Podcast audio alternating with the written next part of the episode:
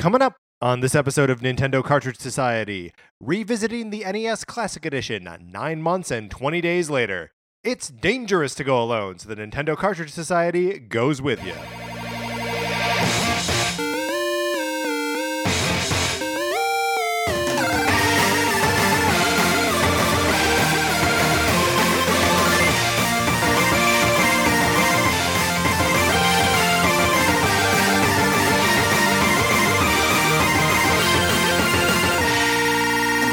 Welcome to Nintendo Cartridge Society. My name is Patrick Ellers, joined as always by my co-host Mark Mitchell. How's it going, Mark? It's going great. Yeah, Yeah. feeling good. One thing that's really fun about when we record these is we sit across a table from each other. Yeah. So we can make deep, meaningful, connected eye contact. It is uh, almost literally the only time I do that with anyone Yeah. during the week or the weekend. I don't know why I was so specific in that. And we have loved ones. yeah. yeah, no, I many a meal in silence in front of the television. but yeah, uh, there's something very um, intimate and focused about doing a podcast where you're like, this person is going to get my more or less undivided attention until we stop recording. right. Um, that uh, really doesn't happen anywhere else. No. Like we have, I have a computer in front of me, you have your phone in front of you, but we're not like checking other stuff. Only if it's germane to this conversation.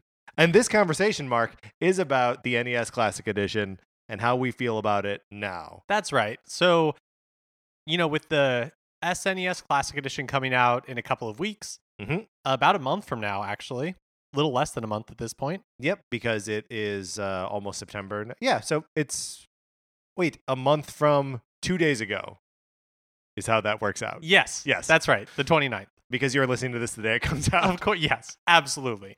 Um, yeah, we don't do that enough on this portion of the show, on the Thursday portion of the we show. We get confused. So for the most part, we record both parts of uh, a week's episode. Does that make sense? No, we record the Tuesday and Thursday episodes on Monday, usually. that's right. Um, so we can't do the math in our head to be like, oh, when when will Thursday? Uh, Three whole days from now, we can't figure it out. That's neither here nor there. Right. The, the important thing is that we're knuckleheads, right. and the second important thing Mhm. is that with the SNES Class- Classic Edition coming out, um, you and- we thought it would be a fun time to revisit the NES Classic Edition, Right. which uh, both you and I were able to get our hands on one last year when it Mhm. released. Day one. day one. Mhm. And, uh, you know, we did an episode about it uh, way back then, last November, early Yeah. December. Uh, episode six of- Wow. of, the show. And Yeah. so, uh, you know, we were a little younger then, a little more naive, mm-hmm. but I was still in diapers. I had not yet graduated to cigarettes. Mm-hmm. And, and we both had all of our baby teeth still. but, um, you know, I don't know. I have not really utilized mine all that much in the time since then. I'll occasionally turn it on to play some Mario, but I we thought it would be a fun time to go back and like kind of reevaluate it. yeah, and I think it's maybe nice to uh, reevaluate it, uh, removed from the hype surrounding it. And it's it's a little bit hard because there's hype surrounding the the Super NES Classic right now. But like, I think there's.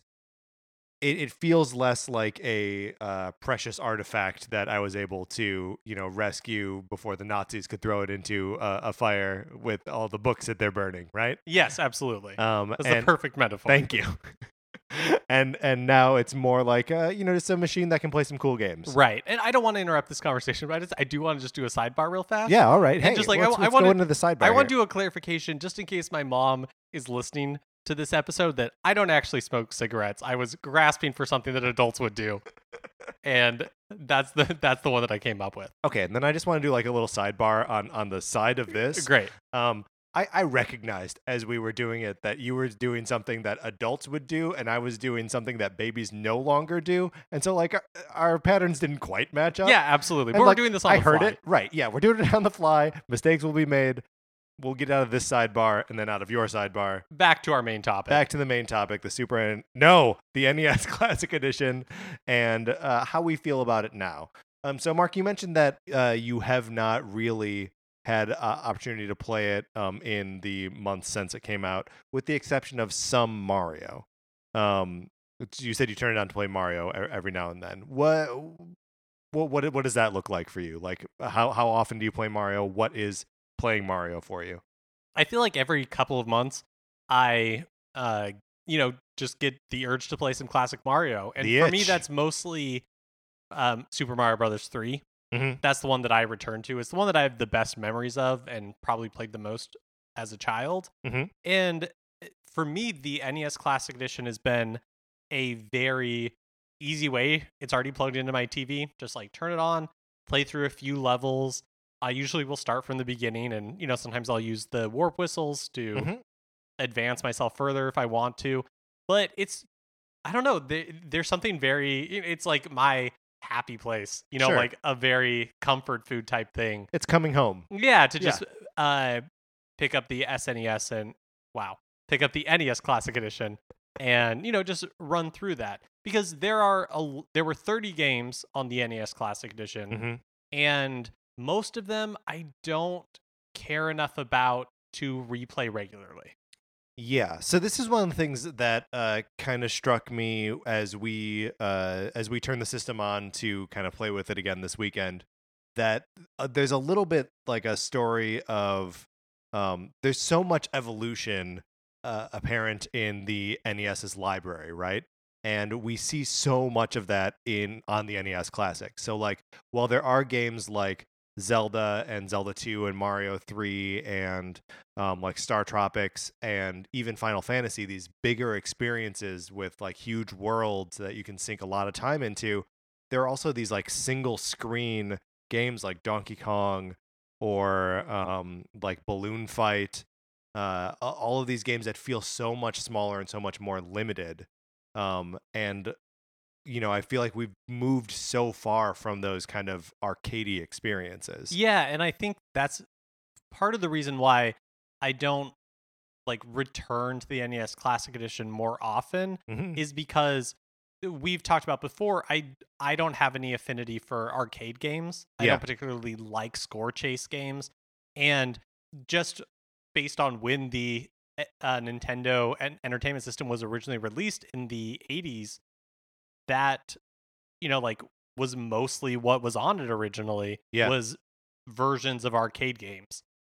And yeah. so a lot of those like there's like Gal what is it like Galaga and Galaxia and even Balloon Fight, which we played a lot of and or not a lot of, we played a little bit of and I enjoy more than Joust, which it seems to basically be based on. Mhm. Um, you know, like we played for a few minutes and I had my fill. And it was even that way with Donkey Kong, Right. Or it was just like, yeah, I've done enough of this.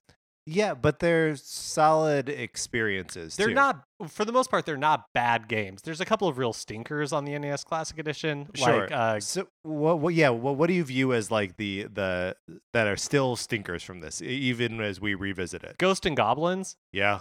Like, Bad port. it's a terrible port of a mediocre game. Right. Um, Punishing difficulty, like uh, un- unfair difficulty. Yeah, Right? absolutely. Uh, I think Castlevania 2 is It's too not very much fun to play. It's broken. I mean, it, it needs a remake, just like uh, um, Metroid Two did. I mean, I don't even think Excitebike is very fun to play anymore. Yeah. Like Yeah. I can appreciate uh its place in history, Mm-hmm. but I don't have any desire to play it. Uh let's see, there's Galaga, Gradius, which are just not bad games, but games that are Right. That that that fits more in that like ar- arcadey kind of genre, like like we were talking about. You and I spent some time playing Super C, which is the the Contra game that's on there. I don't like. I think I just don't like Contra games. Is that or or is this a bad game? I don't know. I I don't feel like I've played enough of them. hmm There is a Contra game on the SNES Classic Edition, right? Yeah. And I'm looking forward to seeing what that is like because it'll be a more grown up, more refined version. I think it's gonna be the exact same thing. I think Contra is Contra, yeah. but we also played some uh, Double Dragon 2 The Revenge. Okay. So Double Dragon 2: The Revenge. I actually had fun playing until we hit a wall. Me too. Um, so Double Dragon is Double Dragon, right? You you are Billy and Jimmy Lee beating up bad guys. Um, one button is punch left, the other button is punch right, and you can push both buttons at the same time to jump. Um, And where the game really starts to fail, right, is when it makes you do platforming with this ridiculous jump button, which is you jamming both buttons at the same time. And the jump physics aren't Oh, they're terrible. they're, they're not fun. They're real bad. you uh especially when you're playing you play some Mario and then you jump back to other games and their platforming mechanics, especially their jump mechanics.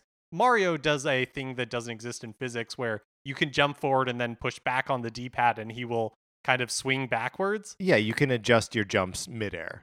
You can't do that in a lot of these early platformers, especially and Double Dragon 2 is one of them and it feels wrong It does feel wrong. even though it is more like correct it in games it it makes it broken Right. So, I mean, one of the things that you just sort of have to contend with when you're uh, any kind of platforming game is that your character has the ability to jump further and higher than any human being ever could with a running start or without, right? Um, and Mario's like, yeah, you can jump really high and really far, so you can sort of control it when you're in the air. But like when you're Billy and Jimmy Lee trying to like hop a pit, they're still jumping. They've got a vertical leap of like eight feet, right? Um, it's it's already unrealistic, and then you've got no control over it. I I, I feel like that that's part of why um we buy into the uh the sort of not realistic being able to navigate in the air because you're already doing something fantastical, right? What do you think? What game do you think has the worst jump in this list? Oh man Because Double Dragon's a good candidate for that. Uh, arguably, Castlevania's jump is real bad. yeah castlevania's jump is real bad um i'm gonna go back to ghosts and goblins Oh, I didn't find that that jump to be that tough. I think you actually do get a little bit of control in the air. I think the worst jump in here is Ice Climber. Ice now see that's interesting because i didn't hate it i wasn't good at it No. but i didn't hate it i actually kind of thought, thought ice climbers was fun yeah. um you know as a small bite-sized experience that we could play for like a couple minutes i would much rather play that than um galaxia Yeah, or sure. whatever not to keep dumping to on keep that harping on specific game uh one thing i do want to say about double dragon 2 before we move on Oh, too yeah, sure. far is one thing that i did think was cool was the variation in the levels Mhm. like where they take place. And for a Nintendo game, for an NES game, they have some pretty cool mechanics, like the one where you're fighting in a helicopter and the door will occasionally swing open and then it'll And- suck you or enemies out. right. Like that's that I thought that was really neat. I guess my memory of a lot of these NES games is vague enough that I don't remember them having these like mechan- like mechanics like that. Yeah. Uh I also thought the level that we gave up on, which was some like I can't remember what it was called, but it was like It's a haunted for- manor, oh, like yes. it was it was the Mansion of Terror. a or mansion of terror. Like Yeah. that name is so evocative, right? Like that was awesome. Well, and the, the the storytelling in uh Double Dragon 2 The Revenge is so delightfully cheesy. Like and some of the writing, Mark you pointed this out as we were playing, like is kind of good. Like, Yeah. it's it's not it's not smart, it's a blunt instrument, but like it's it's a like you say evocative of of something bigger or more like emotional. Also, where the writing was good in a game I had not played that much of was Punch Out. Yeah. Yeah, the the writing and really just the the presentation all over in Punch Out um kind of amazing, right? That Yeah. like all of the characters have so much personality. Um let's let's talk a little bit about Punch Out. Um cuz I think both you and I are neither of us cut our teeth on Punch Out. We didn't play this game as a, as kids, right? Right. Um, and I think so much of Punch Out is, uh, you know, the, the experience of it is like learning the the other boxers' patterns and um, knowing how to counterattack when when when they attack you. And both you and I were like too impatient when we started with it. And we're just like, I just want to punch, um, which gives you success for a little bit, but like you really need to work at understanding each character. And like as an adult, it's or and maybe maybe this is me making excuses, right? Um, but I, I feel like it's hard for me to commit a new like character's pattern to memory um, and and fight that. Whereas if I was a kid, I would have been more excited to like, you know, write down like, oh, when he does this, dodge this way. When he does this, dodge this way. Um, or would have just been like more inherently excited about the characters. Um, but we, you know, kind of drilled down into it. Not super hard. We didn't get anywhere near beating the game, but just like got to the point where we were understanding how the game expected us to interact with it. Um, and I think the game is so colorful and the music is so good and everything has such a distinct personality that it invites you to to drill down into it. Yeah, like in between rounds, Mm-hmm. um uh the like the fighters have various things that they'll say like it's not like they repeat the same thing over and over Yeah. they have different little like dialogue each time Right. And so, Um, and sometimes they're like giving away a weakness and sometimes it's just personality. yeah and like doc will help you that's the name of the Yeah, his trainer right. like he, uh he will help you out and he'll like give you hints on how you can better d- fight Mhm. each individual fighter each individual fighter has like such personality Yeah. that yeah it's it's a game that i didn't experience as a kid and had never really played before until we played it and even though i um it's not a game that i will probably return much to because again like i don't have the patience for that uh for like hitting that wall Yeah. and having to really like figure it out Mm-hmm. um and i don't really like it kind of reminded me of arms in a lot of ways where it's just like i don't want to i don't really want to learn how to do this even though i it- it's actually uh even though i admire the presentation i admire the craft uh-huh. i i didn't have fun partake like doing it Um, so I I am like compelled to go back to it, uh, but I think I'm gonna save that compulsion for uh, Super Punch Out? Yeah, um, which is you know has as good a reputation as the original Punch Out. Um, i'd say better or or better, sure. well and i feel like that is the story of so many games going from the nes classic edition to the snes classic edition and you know there are some stone cold classics on the nes classic edition. For sure. like no doubt. Like i think that mario super mario brothers 3 i enjoy returning to more than super mario world. Um you know like a legend of zelda it's a great game obviously. You know castlevania it's a great game. But the leap from those games to, To the their iterations yeah. on the super nintendo is so great that for a lot of these what i'm realizing is what i really wanted was the super nintendo version to begin with Yeah, I mean, I think there is something appealing about having so many of these games available. Like 30 games is a lot, right?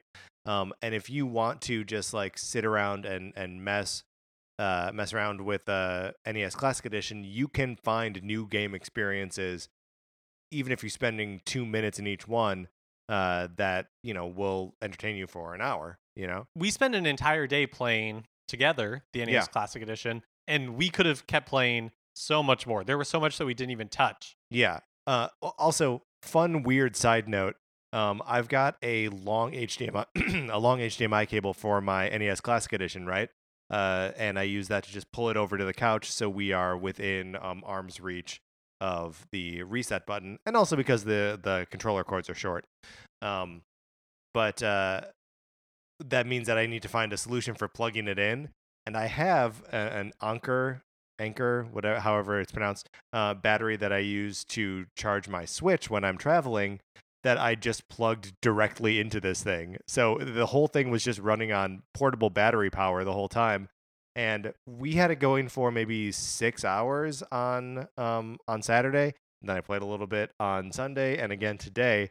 And the battery is still showing full. so the NES Classic Edition draws no power. is, is is is my point there. Um, but yeah, we we did we we sunk a, a whole afternoon into this thing, and part it was by mixing big experiences with little experiences, right? Um, one of the things that we sort of broke the seal on um, that I, I hadn't turned on at all um, was the original Final Fantasy. Um, the original Final Fantasy, obviously an enormous game, right? Hugely important for uh, you know the company SquareSoft that would become Square Enix. um, but also just a very long and involved, deep game. And I that was one of the reasons that I hadn't turned it on before was I was like I don't want to, you know, commit to spending hours upon hours with this little machine. I want to treat it more as like a, a party favor. Um, but I don't know, what what how, what did uh what did you think? What, what was your experience with uh, Final Fantasy as we were playing it on Saturday? Even uh, I was surprised at how fully formed a Final Fantasy experience it is. Yeah, You know, what, like, yeah, there's a lot of things that would be embellished and improved on later, and I'm really looking forward to playing Final Fantasy III, also known as Final Fantasy VI, on the Super Nintendo Classic. that game is so good. But I don't think I really realized I had played a little bit of Final Fantasy, the original, before, not when it was released, but many years later, probably I guess like ten years ago at this point. Mm-hmm. And I didn't dive into it, into it very much because at that point I was still experiencing some older Final Fantasy. You know, like I hadn't played nine at that point, Sure. and so uh, what final? What I needed that more refined, you know, Final Fantasy experience that the modern that the more modern games gave me, and Final Fantasy the original on the NES felt too opaque. It felt too difficult.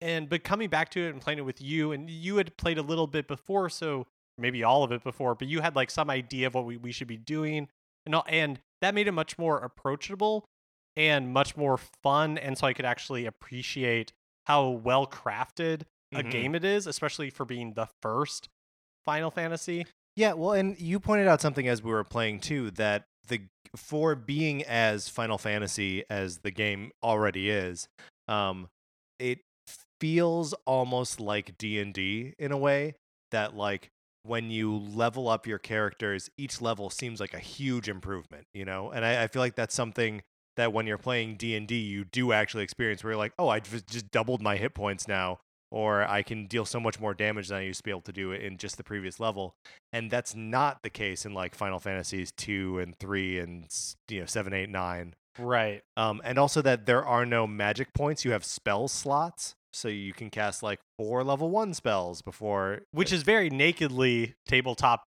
uh RPG. Yeah, Or I guess maybe if they were cribbing this from like Ultima or something like that, which definitely pulled from tabletop RPGs. yeah, But yeah, like you can you can easily see the skeleton yeah, for of sure. D&D in there.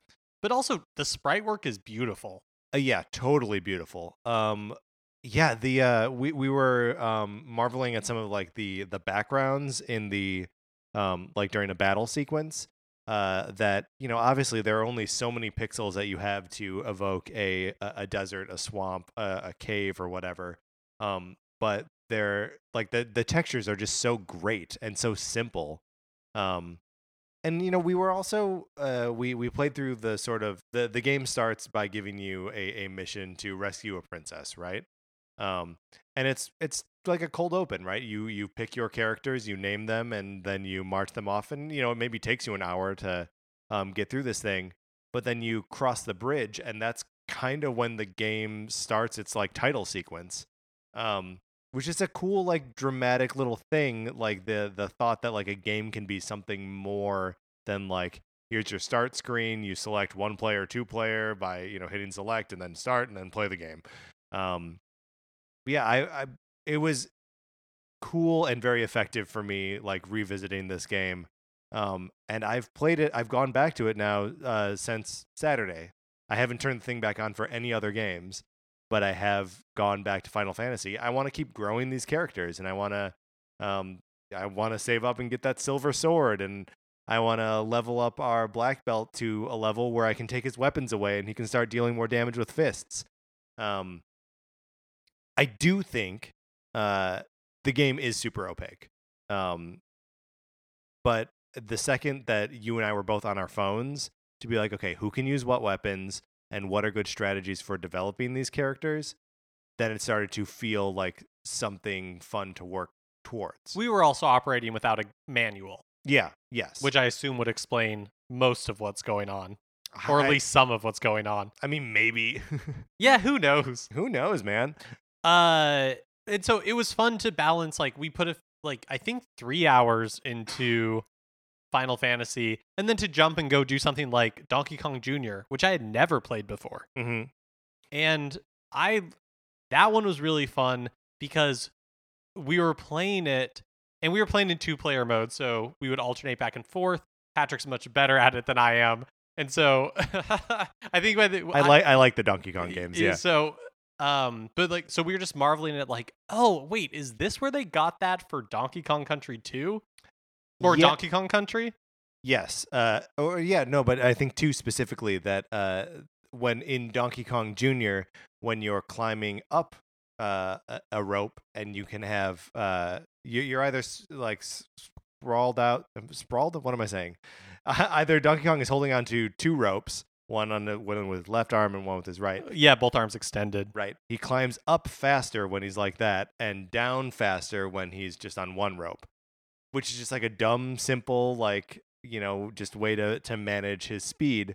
And we see that in Donkey Kong Country 2, Diddy's Kong Quest. And you can hear about our playthrough uh, in our uh, classic edition. Well, and because we had Mhm. just played through it fairly recently, like when there were when Mario was releasing the little like crocodile enemies. Yeah, these little chompy guys. Yeah, that go back and forth and they go down the vines hmm This like- is in the first level of. is- yeah. of D- Donkey Kong Jr. And you're just like, oh, I wonder if this is where the inspiration for those enemy types in the Donkey Kong Country came from. hmm And more than that, just what are they called? Kremlings in general. Yeah. Yeah. I mean, it's it is cool. And it's the kind of stuff that always makes me wonder, like, well, why was this part discarded? Right? Like, um, in Donkey Kong Jr., the last level, um, you're like pushing these keys up into uh, a platform that will release Donkey Kong, and these birds fly down at you. But like, you never see birds like that in Donkey Kong Country. I guess, you know, maybe I'm gonna go back on that. They're borderline like the vultures. Maybe. Maybe. I don't know. It, it it's it's very cool for me to see that kind of uh the building blocks of what we see later um in these franchises. And of course, we also put time into the Mario games. Yeah, it's kind of hard not to, right? Um so because they're just so good. Uh so we played the original Super Mario Brothers and Super Mario Brothers 3. Um and our goal with Super Mario Brothers was to play it as fast as we can. Yeah. Well, that that was the goal.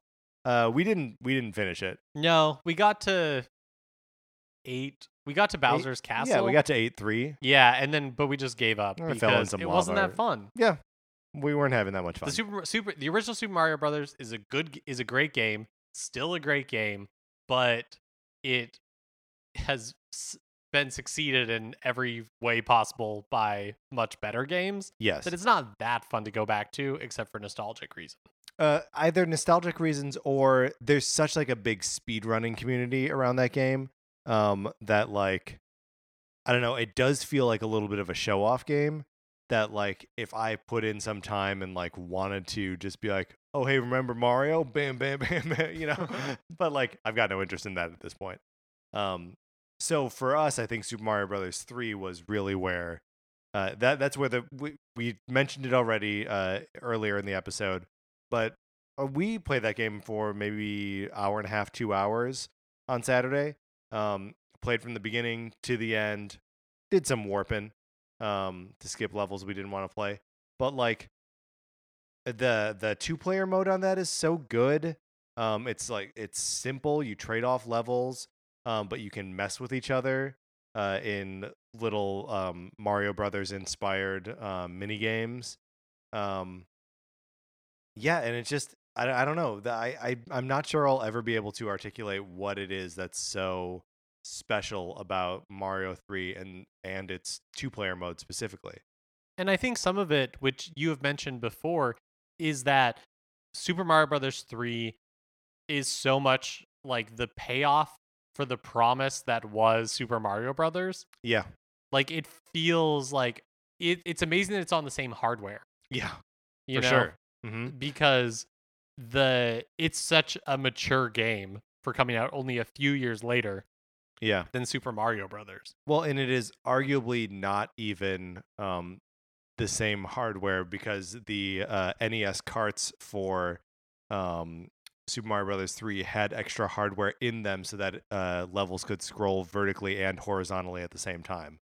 Um, so it is like technically different hardware. um, also, man, that's so crazy that like games used to have different stuff in them, like different physical stuff in them to uh, make it achieve something that an earlier cartridge couldn't do. Um, which is something that uh, we're going to see in the uh, Super NES Classic with the FX chip, which is what allowed it to do um, the polygons for uh, Star Fox and obviously Star Fox 2, and for some of the effects in Yoshi's Island. That was all like hardware built into the cartridges. Um, this is a pointless little uh, bits bits of uh, information, but so interesting to me. we were very lucky. There are a lot of people who wanted NES Classic editions Mhm. and who were not able to get them, and or who rightfully don't want to pay like the prices that they're going for now. Sure. I mean, I, I was looking at them on uh, eBay. They're reselling for like two hundred and twenty-five dollars at the moment. So, do you think for somebody who uh wasn't able to get one that they are like a necessary item? Like do you think it's something that you would tell somebody, "Yeah, pay whatever you can to get it?" Mm. Or do you think that most of these games are available uh, officially through virtual console Mhm. on many Nintendo platforms? They're unofficially available everywhere. right on your phone. yeah. Um. So, I mean, no. The answer is no. It's it's not it's not unnecessary, but like, it is more or less like the definitive way to experience these games now, right? Um. There is no other way that like replicates the feeling of having an NES controller in your hand the way this does, right? Um, it is literally the exact same size and shape and weight of an NES controller. Um, and anything that you're going to get that's like approximating that now is going to have like an extra set of buttons or like uh, triggers or bumpers or be wireless or something. And there are really nice, basically like new consoles that if you own cartridges, you can plug into, and they have HDMI and all that stuff. yeah, that like a kind stuff. Retron or whatever. Yeah, Yeah. but um, and so in a lot of ways, if you're a hardcore collector, you know th- that's an ideal way to play it. But for most people, like you and I, like we don't own Mhm. cartridges anymore. We would have to go Right. seek that out. And I do have a bunch of Super Nintendo cartridges, including Beethoven Ultimate Canine Caper. uh the details of which if you haven't heard yet you can listen to on All right. tuesday's episode Right, or you could just go to our Facebook page and watch my. Uh, I, I streamed the first uh, the first level of the game. That's It's- right. It's terrible. Uh, what what point were you driving at? Oh, um, that there are other there are other options uh, if you want to play these games and you do have cartridges, or if you want to just like steal it. I guess at this point. yeah i mean but i to your point i agree that for somebody like me who hasn't invested in very many virtual console games and who isn't a collector it is a great way to do it but it is not the only it's not the only It's way not the only i way. yeah. even i would not recommend somebody pay hundreds of dollars for it No, definitely not. I think it's fun. I think it's cute, but I don't think it's it's worth that. So here's something that uh, is is worth pointing out. Um, because we both have these systems, Mark was able to bring his controller over to my house, which means we had two NES controllers. Um, if Mark's not here, I, I can pl- play uh, have have a second player with my old Wii um, classic controller, which is kind of shaped more like a Super Nintendo controller and has like thumbsticks on it. It's not very comfortable. It's it's not a very comfortable controller. Also, it's got that weird Wii finish on it, so it like collects you know dead skin. Like a it's a it's gross. It has bad form function, right? Um, but the it uh those the extra NES Classic Edition controllers are so rare. Um, you know they made so far fewer of those than they did of, of the systems. So like if you thought it was hard to get a system, getting the extra controller is virtually impossible. Um, so without being able to have both of those controllers, it seems like it is the experience is worth a little bit less. Um, because we played a bunch of two player games on Saturday. We played Double Dragon, we played um, Super C, Balloon Fight, Ice Climber, um, Super Mario Brothers 3, like I was saying before. Um, and if if it's not super easy or uh, like super in line with the console's aesthetic to just pick it up and do it, it loses something. Yeah, I totally agree. Although I had so much fun doing this co-op or playing on the couch, you know, with you Yeah. next to me. Some of these old games, some of them were co-op, some of them that weren't. That it did make me understand the appeal of what Nintendo has promised for the Switch online service, which is going to be like NES games that have had have some sort of online functionality. Yeah. I don't know what that means. I don't know if it means leaderboards. I don't know if it means that, you know, uh we would be able to play like Tetris against each other.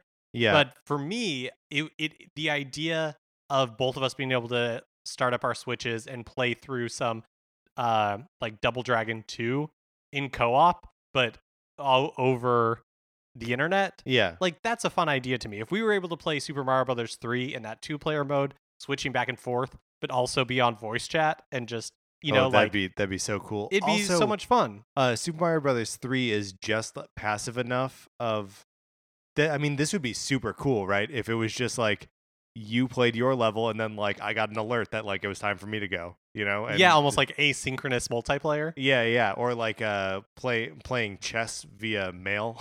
yeah. um yeah, I mean that's I I'm excited for the potential for all of this old old software as it gets reincorporated into what Nintendo is now. And I hope that you know, the these classic edition systems are cool, but I hope that's not where it ends, you know? Like I I don't think we really we don't need like a a gussied up um presentation of these old games as badly as we do uh like a way to play them on the systems we're already playing games on. You know what I mean? Mm-hmm. um cuz like yeah just just to make super nintendo games available on the switch with online functionality or with just modern you know gaming functionality would be great and that you got me excited about that um this is another thing that we were talking about uh so the super nes classic edition comes with two controllers um so you we won't have that problem of not being able to find a second but then, can we use those controllers on the NES Classic? Yeah, unknown. I mean, it, it only if They use the same port. they use the same ports, but they may not like read each other.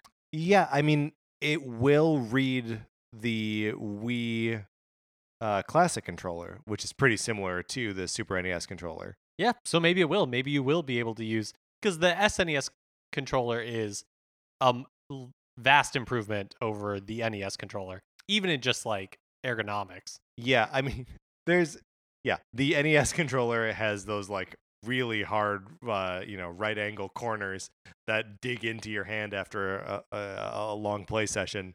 Um, but there's no replicating that uncomfortable feeling, you know, like everyone else has fixed it. So you don't experience that anymore. And if I'm trying to chase a very specific sensation from my childhood, I need an uncomfortable controller. And that's where the NES Classic Edition, I think, succeeds the most Mm-hmm. is replicating that childhood feeling that you know you don't get from playing Super Mario Brothers 3 on a 3DS that you don't Yeah. get from booting up your Wii virtual console. Right, or having it available on your Switch, like we were just saying. Um, we messed around just a little bit with the screen options. There aren't very many of them, but I, I think that's okay, right? Like, um, on the uh, the Neo Geo arcade classics on Switch, you can kind of fine tune that stuff to you know how like scan lines and um, any like color uh, warping or, or fading or whatever. Um, the NES Classic Edition just really has three options, right? One that's like an optimized four x three, one that's um, Pixel pixel, perfect, perfect. uh, and another one that's uh, what is it called? It's like CRT Yeah. something. It like it fakes the scan lines. Yeah. Um, and you know, we we set it on um, the CRT mode for a little bit, um, but I think ultimately, like the the system's base settings, um, are fine, and all, all all of the sprite work is just so like beautiful and simple that um, seeing it clear, um, and not with any of that CRT kind of uh, uh, what's the word I want to use here? I was gonna say disturbance, but that's not right. Distortion. um, they, that that you don't really need it. Um, I wonder if that'll be different on Super Nintendo. Like if uh, having a little bit more detail does make me want to have um, a little bit of distortion. Yeah, it'll be interesting to see. It will, in fact, be interesting to see. So one thing, I think that the last piece of um, is the NES Classic Edition like worth it, or like what's the functionality for it? Um, is uh, the sort of hypothetical scenario of like you have it on at a party, and people just pick it up, and you know it it goes through the various attract screens for um all, all these games, and someone can just pick it up and say, oh, I want to play Balloon Fight, I want to play Bubble Bobble, I want to play Castlevania. Let's go through them alphabetically. um, I've never had it. I've never had the system in that scenario. Um, and I know I've had people over since I got it. It just doesn't occur to me to do it. Um, can you see yourself using it in that way? Yeah, I think it's. I feel like the these games even more so than for our generation, anyways. Mhm. Even more so than the Super Nintendo uh, were video games for so many people Yeah. That even if somebody wasn't a huge gamer or like they had an older brother or sister who played but they were too young for it, just visually they are so evocative of childhood Yeah. for so many people our age that I think people would absolutely be attracted to it and want to pick it up and you know play a, Yeah. li- a little bit just experience that again. Right. Well, and as we were saying, a lot, so many of these experiences are those pick it up, play it for five minutes, and then move on, let someone else play. Yeah, which is really a strength that as these systems go get more mature, like the super the Super Nintendo Classic Edition, uh, hypothetical N64 Classic Edition will not have that because because games aren't designed in that even even Super Mario World, the levels are too long for that sort of like pick up and play Yeah. mentality. mentality. But I mean, if you're at a party and someone's like, play a level of Mario 3 and then like, go back to drinking, like, yeah. Yeah. But not smoking, mom. No, mom, we're not smoking. All right, Mark, let's let's close the door on the uh, NES Classic Edition.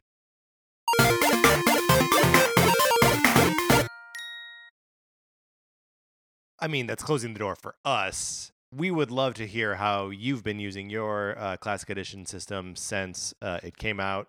Um, are you able to play it at parties? Are there games that you've gotten lost in that you didn't expect to? Uh, and how about that Final Fantasy, huh? And if you weren't able to get your hands on one, is it something that you still want or have, you know, like has have you moved on? I know sometimes I get like so excited for a product release and then once it's out there and Yeah. you know, I don't get one, I don't care anymore. You know, you just move on Right. to the next thing that will guarantee your happiness. right. One of these things. Look, a lot of these things will guarantee. we'll get there eventually. One of these things will make us happy for sure. Uh, so you and should then just the show will end. and then because the show is just another thing we're trying to uh, achieve happiness Yeah. with. Um, yeah. So if uh, any of your experiences with this machine, um, either having it or not having it, please write into Nintendo Cartridge Society At gmail.com. Um, and on, on that note, uh, we didn't get any emails about our uh, Sonic Mania discussion, um, but just getting some feedback from uh, people on Facebook um, that uh, some people thought we were maybe too hard on the Sonic franchise as a whole. Um, that Yeah. we, we kind of based our Sonic Mania discussion around the idea that uh, Sonic hasn't been hasn't succeeded in uh, years, um, and that this is like a, a return to form or something for the series. And uh, a lot of people are saying like, hey, w- with the exception of like Sonic Unleashed and like Sonic Knights and Sonic 06, all the Sonic games are fine. Um, I guess guilty as charged. Uh, there, I, I didn't play Sonic Colors. I didn't play Generations. There's a lot of those games I, I just let slip by. Yeah, I mean, I maybe we should play Sonic Forces if it if it reviews well because I for the longest time didn't think I enjoyed Sonic. I've been really enjoying Sonic Mania. I still don't think I'd enjoy Sonic 3D, but maybe I would. Yeah, maybe you would. What does a modern Sonic game look like? Dude, we just need everything else to catch up to it. Maybe. I mean, Sonic Boom is supposed to be bad, so so we won't pick up those. But yeah, I I uh, I'm more open to the idea that um, Forces doesn't have to be a the garbage fire that we were expecting it to be. Um, but if you have any uh, further thoughts about uh, Sonic Mania or Sonic as a franchise and how we've been too mean to it, uh, you can write to us, of course, Nintendo Cartridge Society at, At gmail.com. gmail.com. That's going to do it for this episode of the show. Uh, remember, you can rate, review, and subscribe to us on iTunes. I said you can, but we would like it if you would. Uh, share the episode if you liked it on Facebook or Twitter. On Twitter, we are at NinCart Society. On Facebook, we are just Nintendo Cartridge Society. Uh, if you like Mark and Mine's opinions, we write about comic books on retconpunch.com. Olivia Duncan made our logo. Our theme music is provided by 8-Bit Betty. You can check out more of his music on 8bitbetty.com or by listening right now. For my co-host Mark Mitchell, this is Patrick Ehlers saying we're sorry for being so mean to Sonic. Thanks for listening.